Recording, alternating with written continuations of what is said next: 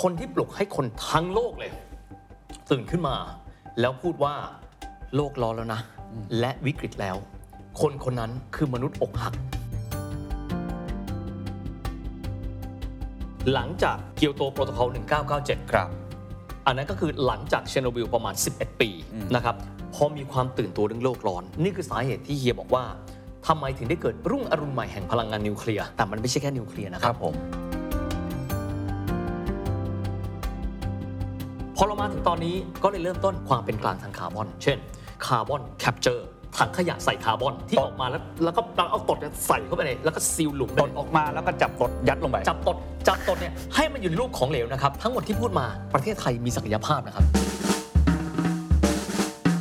This is the Standard Podcast. Eye opening for your ears. The Secret Sauce Global Economic Background.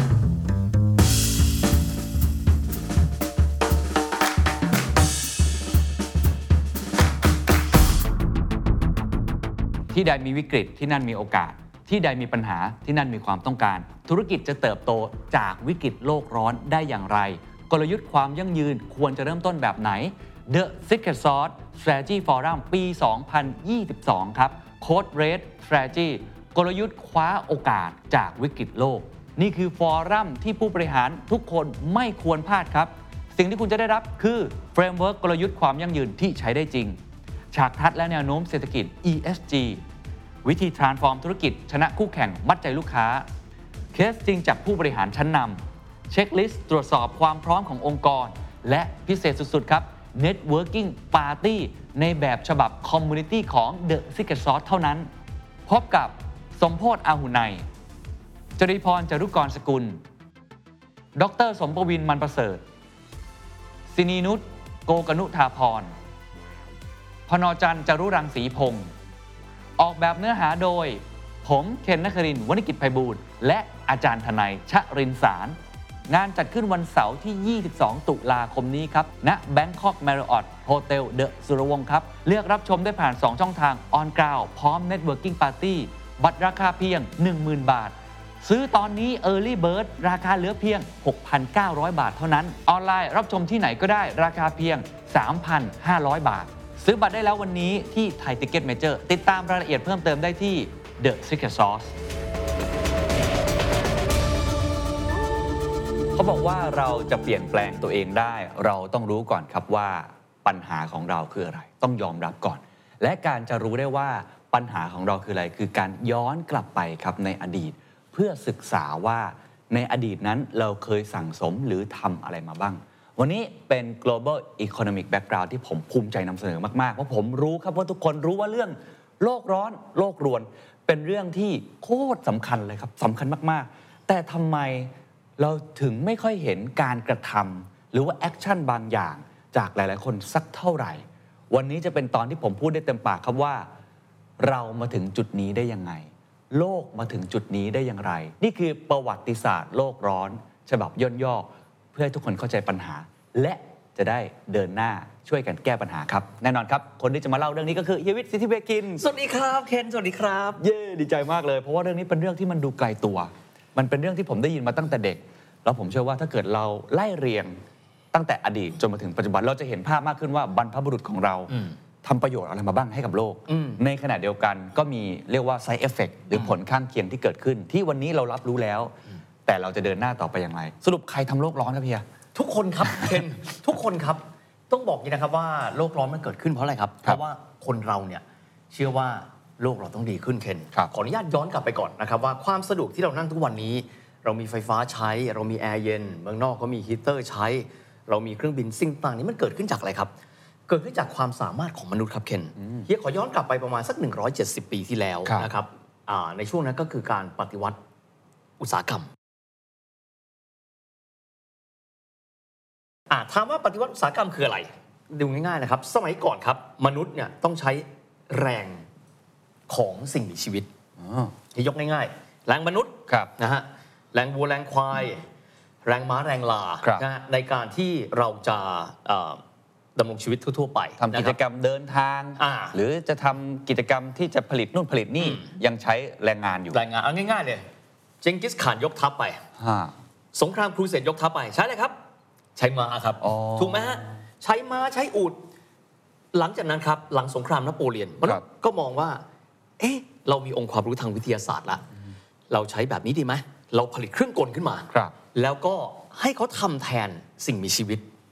ซึ่งมันเป็นสิ่งที่ดีนะฮะ เพราะว่าเราจะได้สามารถมีเอ่อสิ่งประดิษฐ์ใหม่ๆเกิดขึ้น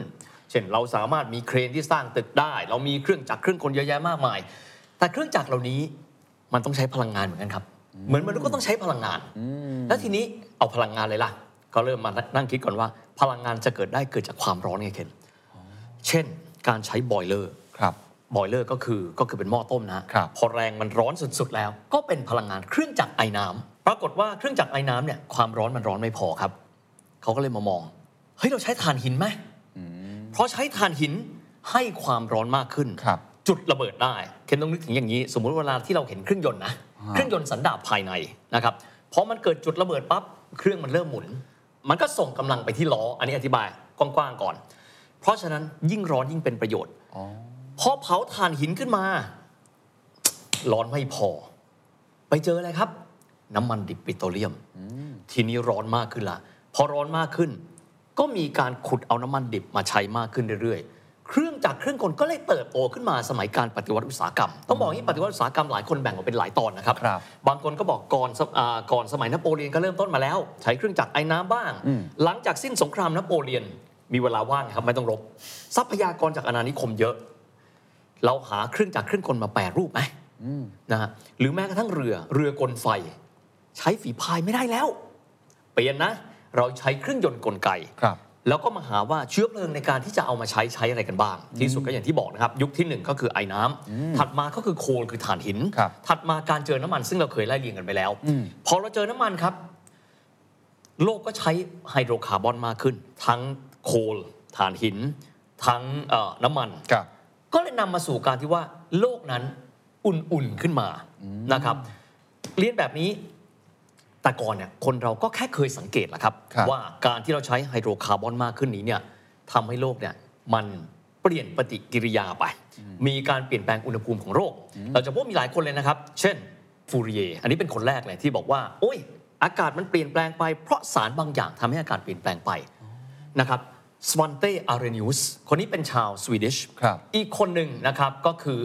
นิลส์กุสตาฟเอ็กโฮมผู้นี้คิดค้นมาว่า โอ้เวลาที่มันมีคาร์บอนอะไรบางอย่าง ขึ้นไปบนชั้นบรรยากาศ อากาศจะเปลี่ยนไป แต่ด้วยความที่สองคนหลังครับ เป็นคนสแกนดิเนเวีย อากาศอุ่นขึ้นดีใจไหมดีดีใจ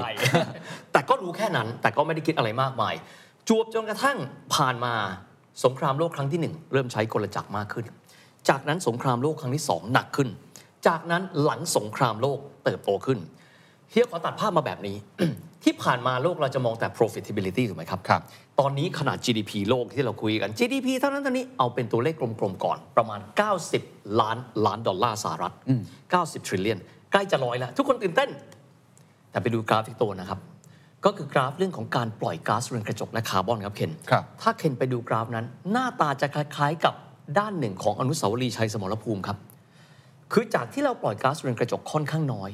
จากนั้นหลังการปฏิวัติอุตสาหกรรม 170 ปีที่ผ่านมา ไต่ขึ้นอ๋อจากนั้นครับหลังสงครามโลกครั้งที่สองไต่ขึ้นจนจะเป็นยอดอนุสาวรีย์ชัยสมรภูมิ อ๋อ คืออย่างนี้มาแล้วฟึบขึ้นมาเลย ยิ่งกว่า exponential ครับเคน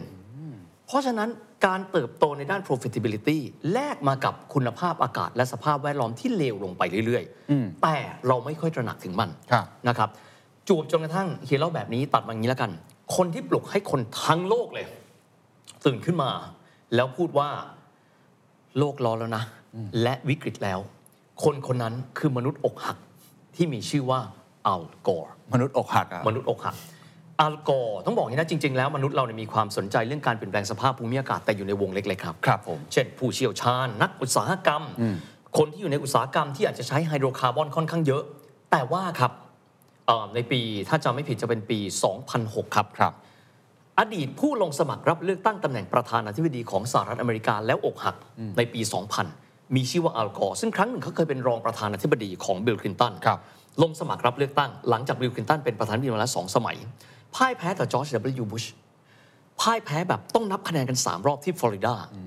จนกระทั่งตัวเอง อกหัก อกหักครับ ก็เลยมาทำสิ่งที่ตัวเองชอบ สิ่งที่ตัวเองชอบคืออะไรรู้ไหมครับ เรื่องการเปลี่ยนแปลงสภาพภูมิอากาศ จากนั้นได้ทำหนังเรื่องหนึ่งขึ้นมานะครับกับเอิ่ม ผู้กำกับที่มีชื่อว่ากูเกนไฮม์ครับความยาวประมาณสัก 90 กว่านาที ชื่อว่าความจริงช็อกโลก An Inconvenient Truth นั่นแหละ ครั้งนั้นถึงแม้ว่าโลกร้อนมาขนาดไหน ไม่มีใครเคยสนใจมันจนกระทั่งอัลกอร์เข็นหนังเรื่องนี้ออกมา และอัลกอร์พูดอะไรรู้ไหมครับเคนอัลกอร์แนะนำตัวเองแบบคนอกหักมากๆครับ ใช้คำพูดว่า I was president elected ผมคืออดีตว่าที่ประธานาธิบดีทุกคนพูดดิแต่กลายเป็นว่าหนังเรื่องนั้นทำให้เขาได้รับรางวัลโนเบลแซงหน้าคนที่ชนะเขา ก็คือจอร์จบุชจูเนียร์ครับ เพราะฉะนั้นคนตื่นขึ้นมาครับ แล้วได้หันกลับไปมองย้อนว่า เราทำลายโลกขนาดนี้เลยเหรอครับเคนนะครับคำว่าเราทำลายโลกขนาดนี้เนี่ยเดี๋ยวจะค่อยๆเล่าให้ฟังเอาภาพกว้างๆก่อนนะครับครับในปัจจุบันนี้ถ้าเราดูกราฟที่เมาสักครู่เล่าให้เคนฟัง ที่ผ่านมาโลกเราต้องบอกว่าโลกใบนี้คำหนึ่งถ้าเราศึกษาโลกร้อนต้องเข้าใจคำนี้ครับคำว่า quantification สิ่งที่เราได้ยินต้องแปลมาเป็นตัวเลขให้เราได้เห็นอ๋อครับเพราะถ้าเราไม่เห็นตัวเลขเราไม่รู้ฮะ ตอนเนี้ยการปล่อยคาร์บอนสะสมคาร์บอนไดออกไซด์ CO2 สะสมเนี่ยนะครับ 2,500 กิกะตัน equivalent คือมหาศาลมาก เรามีเพดานในการที่จะปล่อยอีกแค่หนึ่งในห้าของสิ่งที่เราปล่อยมาในอีกใน 170 ปีที่ผ่านมา ถ้าไม่เช่นนั้นโลกใบนี้อยู่ไม่ได้เขียนพูดแค่นี้อยู่ไม่ได้เลย โลกใบนี้อยู่ไม่ได้เลยครับนะครับเพราะว่าที่ผ่านมาเราใช้ทรัพยากรไปเรื่อยอืมๆเพียงยกตัวอย่าง หลังจากการปฏิวัติอุตสาหกรรมนะครับถ้าเกิดว่าดูกราฟตามไปด้วยนะครับ เรื่องของตัวคาร์บอนไดออกไซด์และก๊าซเรือนกระจก เดี๋ยวค่อยอธิบายว่ามันคืออะไรนะฮะครับ ค่อยๆไต่ขึ้น จบสงครามโลกครั้งที่หนึ่งอุตสาหกรรมเติบโตขึ้นไหมเติบโตขึ้นครับ เคนลองจินตนาการดูว่า ตอนที่เฮนรี่ฟอร์ดขายรถใหม่ครับๆขายรถได้เป็นหลัก 10 คันอืม500 คัน 1,000 คันนี่เยอะแล้วนะ ใช่ครับ ตอนนี้ประเทศไทยประเทศเดียวผลิต 2 ล้านคันอ่าใช่ เคนลองคิดดูว่าเพิ่มขนาดไหน สงครามโลกครั้งหนึ่งจบไปครับสงครามโลกครั้งที่2เกิดขึ้น เป็นสงครามที่เขาใช้คำว่า the fully motorized war ทุกอย่างเป็นเครื่องจักรละ เราไม่เห็นม้าแล้วนะ สงครามโลกครั้งที่หนึ่งเรายังเห็นม้ากันอยู่ ไม่เห็นม้าละ ทุกสิ่งทุกอย่างเป็นเครื่องยนต์กลไกหมดครับใช้เลยแหละครับ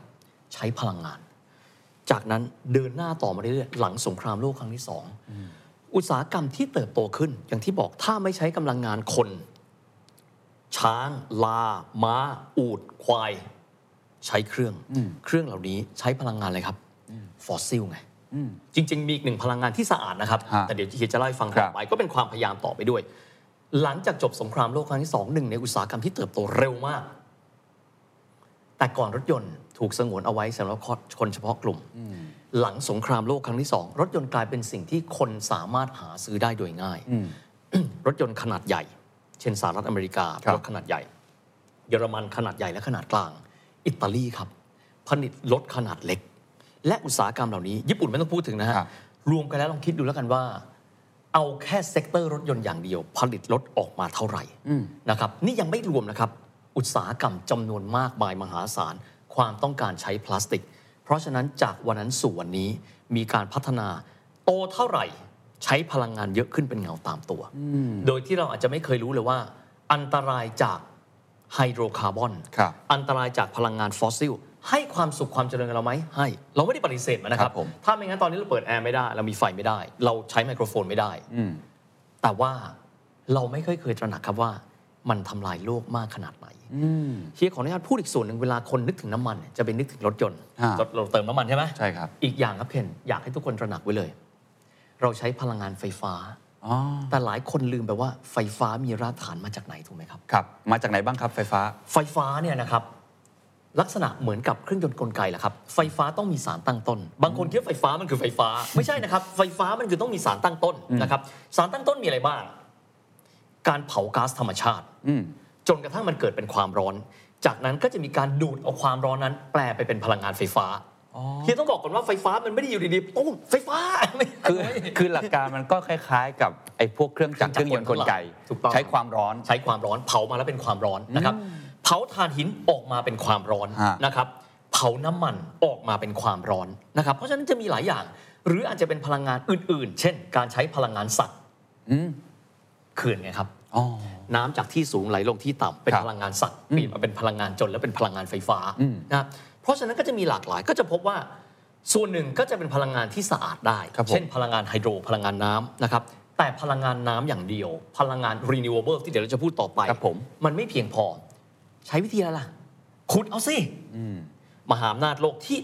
คุณจะเติบโตทางเศรษฐกิจได้ คุณไม่มีน้ำมันคุณไปไม่ได้ครับผมคุณจะมีแสนยานุภาพ รถถังคุณวิ่งไม่ได้เรือดำน้ำคุณไปไม่ได้ คุณไม่มีพลังงานฟอสซิลคุณก็เดินไม่ได้ครับนั้นทุกอย่างนี้ขับเคลื่อนมาโดยที่มี มีใช้คำว่าพระเอกเงานะ คือพลังงานอยู่ข้างหลัง แต่พระเอกเงาตัวเนี้ยแม่งปล่อยตดตลอดเวลา ตดที่ว่าถึงก็คือก๊าซเรือนกระจก ซึ่งครับเดี๋ยวจะอธิบายต่อไปก๊าซเรือนกระจกคืออะไรครับการเติบโตพวกเนี้ยเติบโตขึ้นมาโดยที่คนไม่เคยคิด โดยเฉพาะยิ่งไฟฟ้าเฮียต้องเล่านิดนะครับว่าไฟฟ้านี้เนี่ยเราจะมองแต่เฉพาะพลังงานน้ำมัน แต่การใช้ชีวิตประจำวัน ตั้งแต่ที่มนุษย์เริ่มต้นมีกระแสไฟฟ้าใช้ พลังงานฟอสซิลเท่าไหร่ กว่าครึ่ง หรือแม้กระทั่ง 80%โดยที่เราไม่รู้นะครับว่าเราเผาฟอสซิลกันอยู่นะครับขออนุญาตตัดมาที่ไทยนิดหนึ่งเพื่อที่เราจะได้ทราบ เพราะว่าportfolio ของพลังงานแต่ละประเทศไม่เท่ากัน ประเทศไทยครับประมาณ 60%ของไฟฟ้าที่เราใช้อยู่มาจากการเผาก๊าซก๊าซธรรมธรรมชาชาติตินะครับถัดมาประมาณ 18%คือเผาน้ำมันดีเซลนะครับ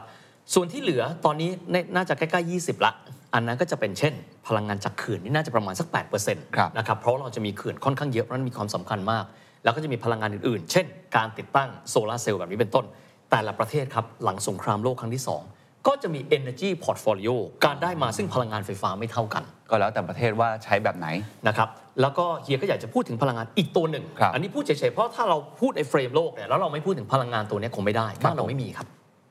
มันคือพลังงานนิวเคลียร์ครับพลังงานนี้เนี่ยหลังจากที่เอ่อจบสงครามโลกครั้งที่สองครับทั่วโลกตระหนักว่าเฮ้ยเรามีเทคโนโลยีที่ มีนักวิทยาศาสตร์ยุโรปกับอเมริกามาร่วมคิดค้นครับนั่นก็คือพลังงาน atomicหรือพลังงานนิวเคลียร์ถามว่าทำไมมันชื่อพลังงานนิวเคลียร์คือมันเอามาจากนิวเคลียสไงฮะก่อให้เกิด nuclear fission นะครับดึงพลังงานนี้ออกมาได้ออตโตฮานเป็นคนคิดนะครับ nuclear fission แล้วก็คิดว่าเราสามารถผลิตพลังงานจากแร่กัมมันตรังสีได้ จากนั้นในปี 1953 ครับ Dwight Eisenhower ขึ้นประกาศที่สหประชาชาตินะครับเพราะเขาตระหนักครับว่า พลังงานปรมาณูสามารถใช้ได้ในการผลิตอ่าพลังงานไฟฟ้าด้วย ก็เลยประกาศโครงการที่มีชื่อว่า Nuclear for Peace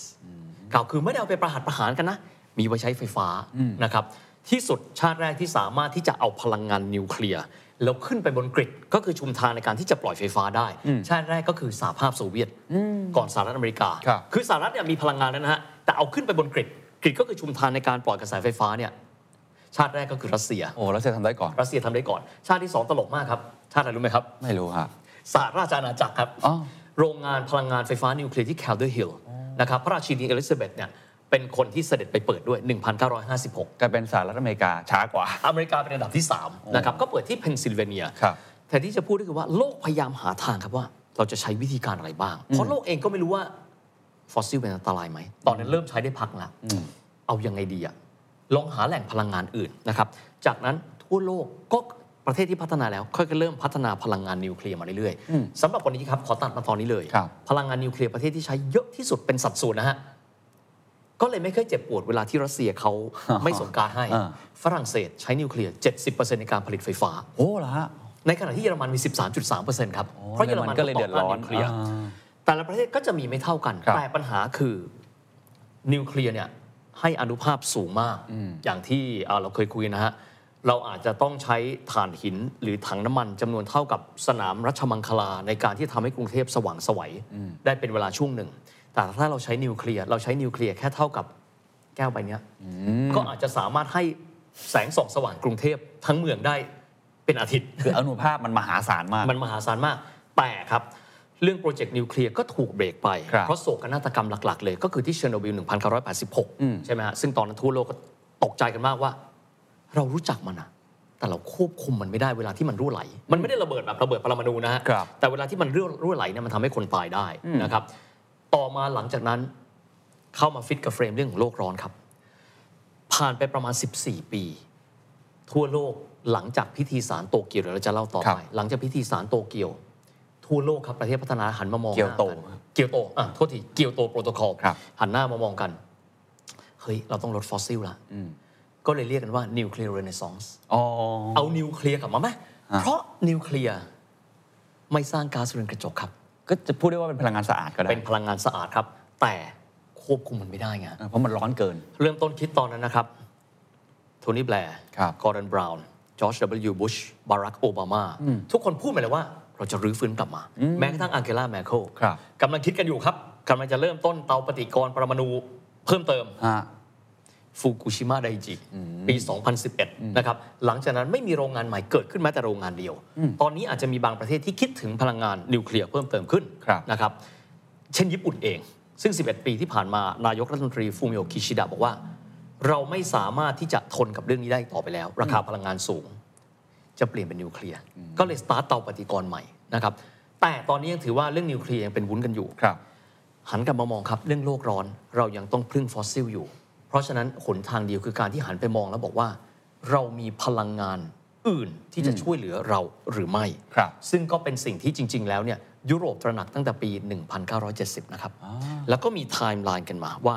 ยุโรปเขาตระหนักแล้วกว่าที่จะมาถึงวันนี้เป็นยังไง และมันกระทบเรายังไงครับครับโอ้โหขอบคุณเฮียมากเลย ผมว่าทำให้เราเห็นภาพมากขึ้นว่า ผมเปรียบเทียบเหมือนเรากินอะอืมอืมเรากินอาหารเข้าไปอะมันอร่อย มันทำให้เราเติบโต เราก็ไม่รู้ตัวอืมว่าอีกด้านหนึ่งถ้ามันกินมากเกินไปอ้วน หรือมันมีคอเลสเตอรอลมันมีพิษภัยบางอย่างที่เราอาจจะไม่ได้ตระหนัก ผมเลยมีคำถามไปอย่างนี้ว่า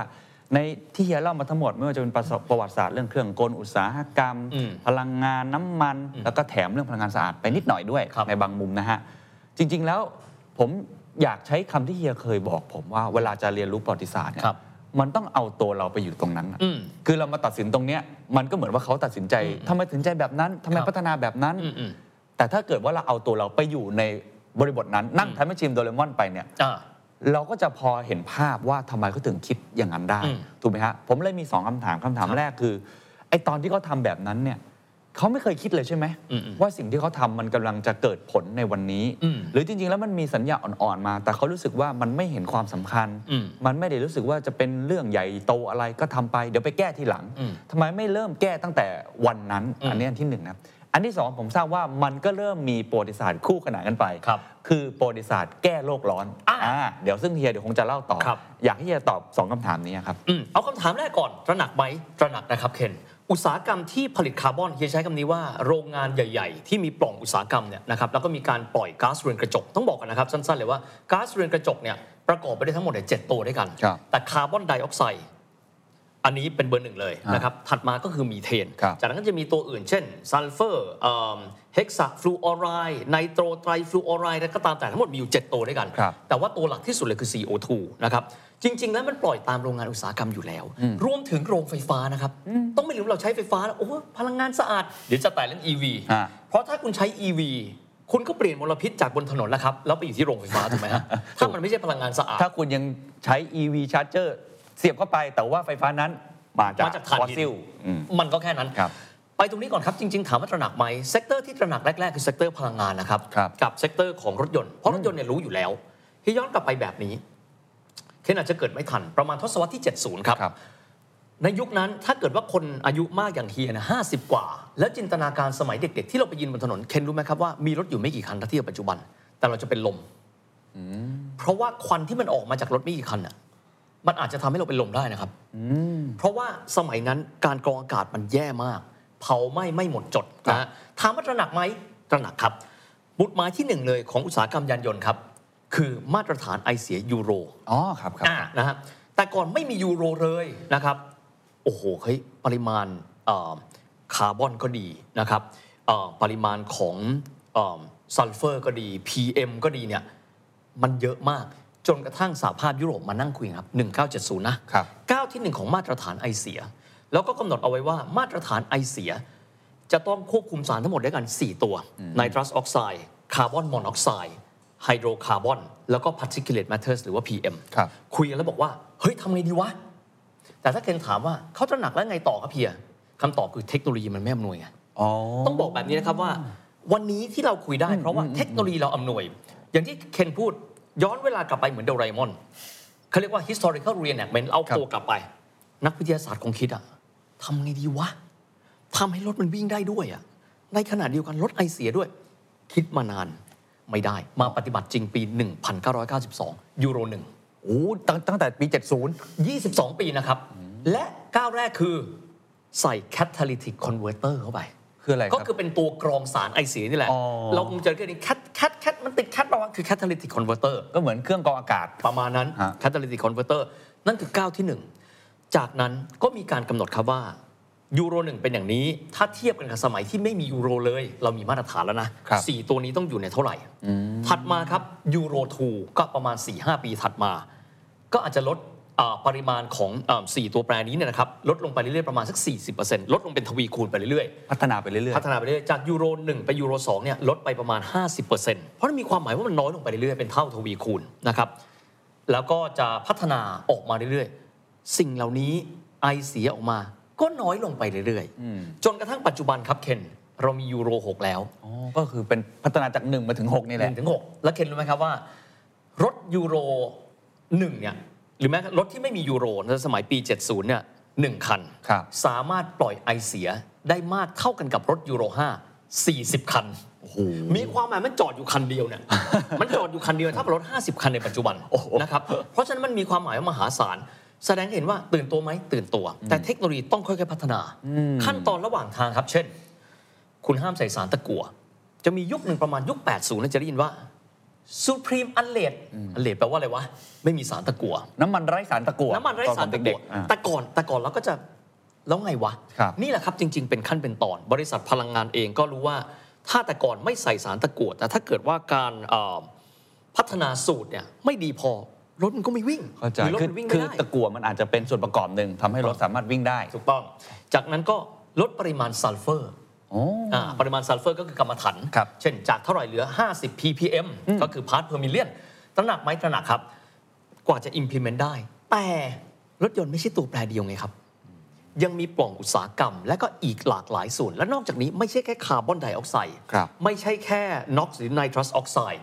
ดังนั้นครับหมุดหมายที่สำคัญอย่างยิ่ง 1997 ครับครับ คือการที่ทั่วโลกมานั่งคุยกัน เราบอกว่า เราต้องคุยถึงเรื่องสภาพอากาศอย่างจริงจังจริง ๆ ก่อนหน้านี้มีมาแล้วนะครับ เช่นที่ริโอหรือที่ใดก็ตามแต่นะแต่ว่าหมุดหมายที่คนได้คิดถึงกันก็คือ Kyoto Protocol พิธีสารเกียวโตนั่นแหละครับ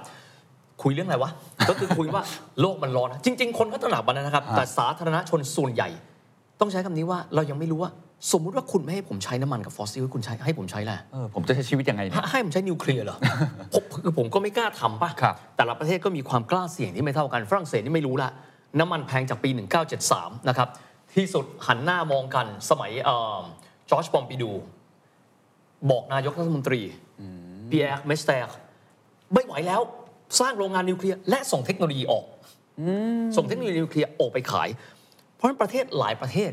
ก็มีการปรับแต่ปรับไปกลัวไปครับเคนเข้าใจฮะเกิดว่ามันระเบิดแบบเชอร์โนบิลแล้วทำยังไงเข้าใจนะครับเทคโนโลยียังไม่ถึงพร้อม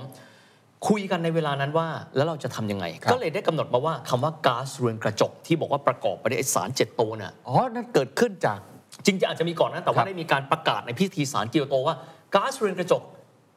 greenhouse gas เนี่ยประกอบไปด้วยเจ็ดพญายมคาร์บอน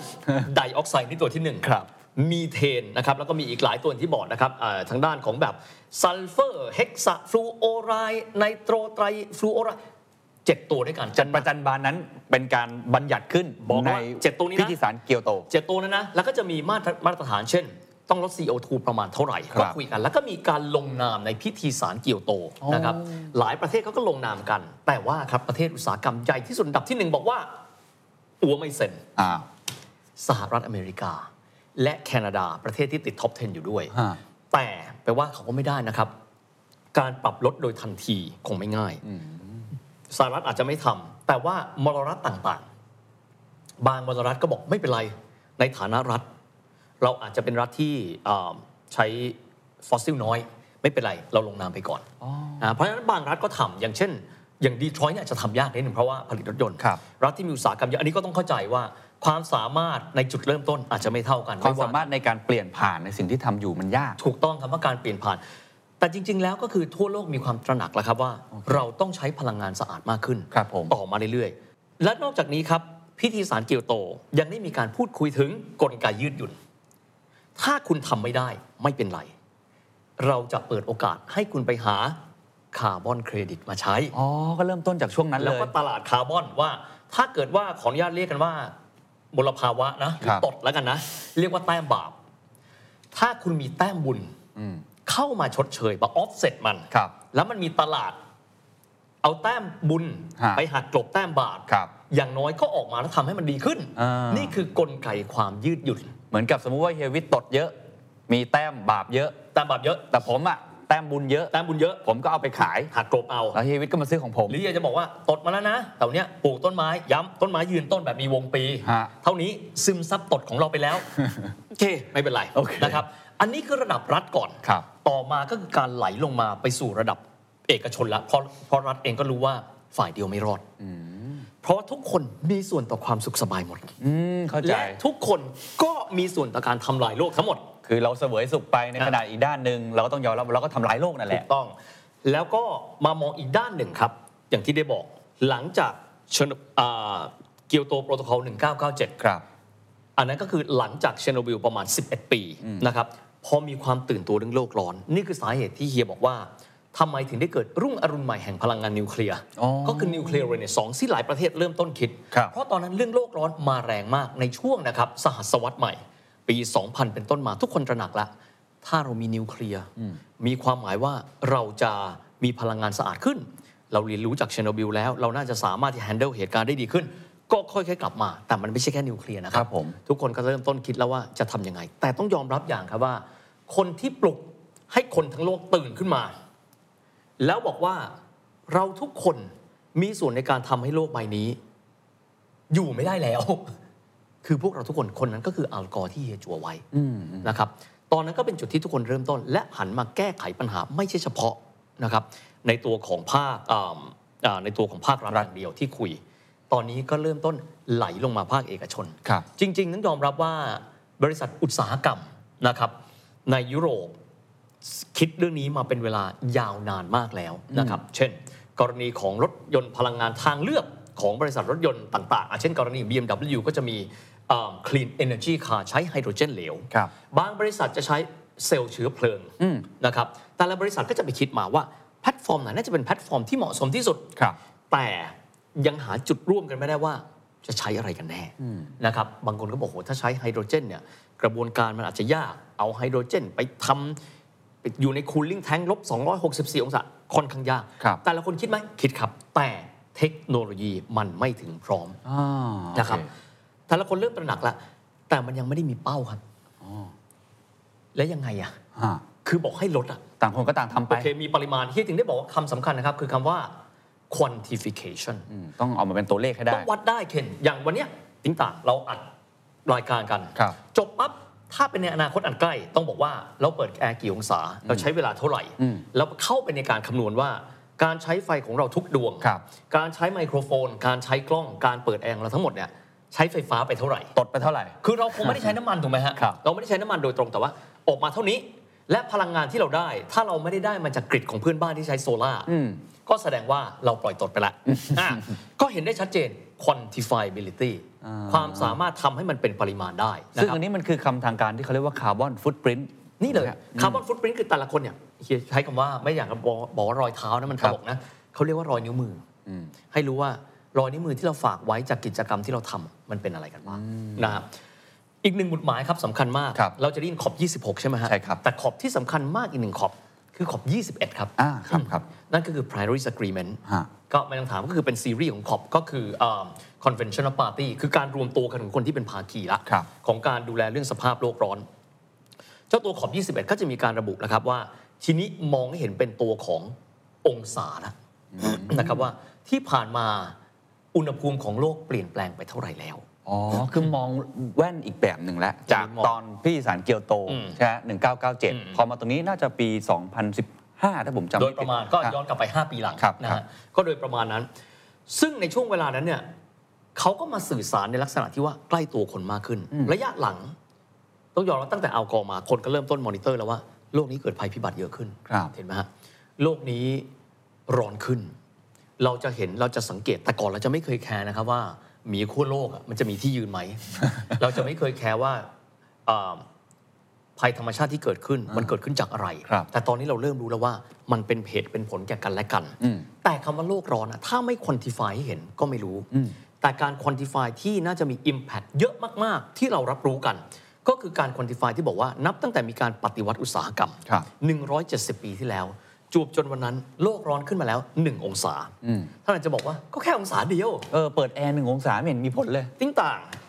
เคนอุณหภูมิร่างกายเพิ่มขึ้น1องศาครับ เป็นไงครับ เป็นไข้ฮะ ใช่ไหมฮะฮะ โลกก็เช่นเดียวกัน โลกก็เป็นไข้ โลกก็เป็นไข้ โลกก็เริ่มตัวรุมๆแล้วเขาเลยบอกว่า ขอให้เพิ่มขึ้นอีกแค่จุดห้าองศาแค่นั้น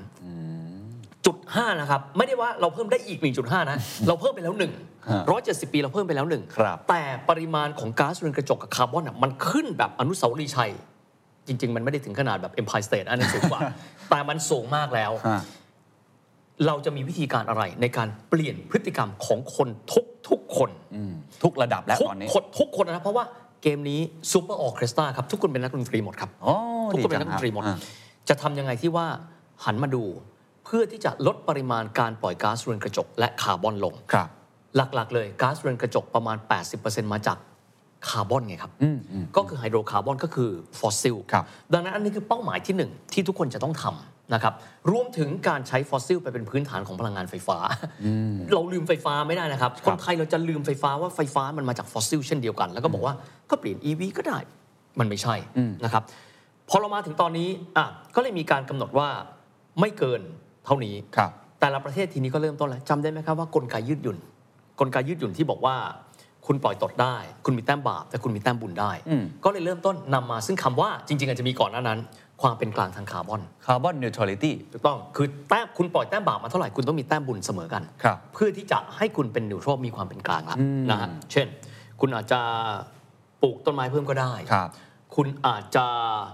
ลดปริมาณการใช้แล้วกลายมาเป็นเครดิตคุณอืมหรือการที่คุณไปทำสิ่งที่เรียกว่า carbon capture เดี๋ยวจะคุยต่อไปครับก็ได้ก็พูดง่าย carbon capture แปลง่ายว่าถังขยะใส่คาร์บอนที่ออกมาแล้วแล้วก็เอาตดเนี่ยใส่เข้าไปในแล้วก็ seal หลุมไปเลย ตดออกมาแล้วก็จับตดยัดลงไป จับตดจับตดเนี่ยให้มันอยู่ในรูปของเหลวนะครับอ่าถ้าผมจำไม่ผิดต้องอยู่ในอุณหภูมิลบ 60 องศาเซลเซียสครับให้มันเป็นก้อนฮะ ก้อนตดนะฮะ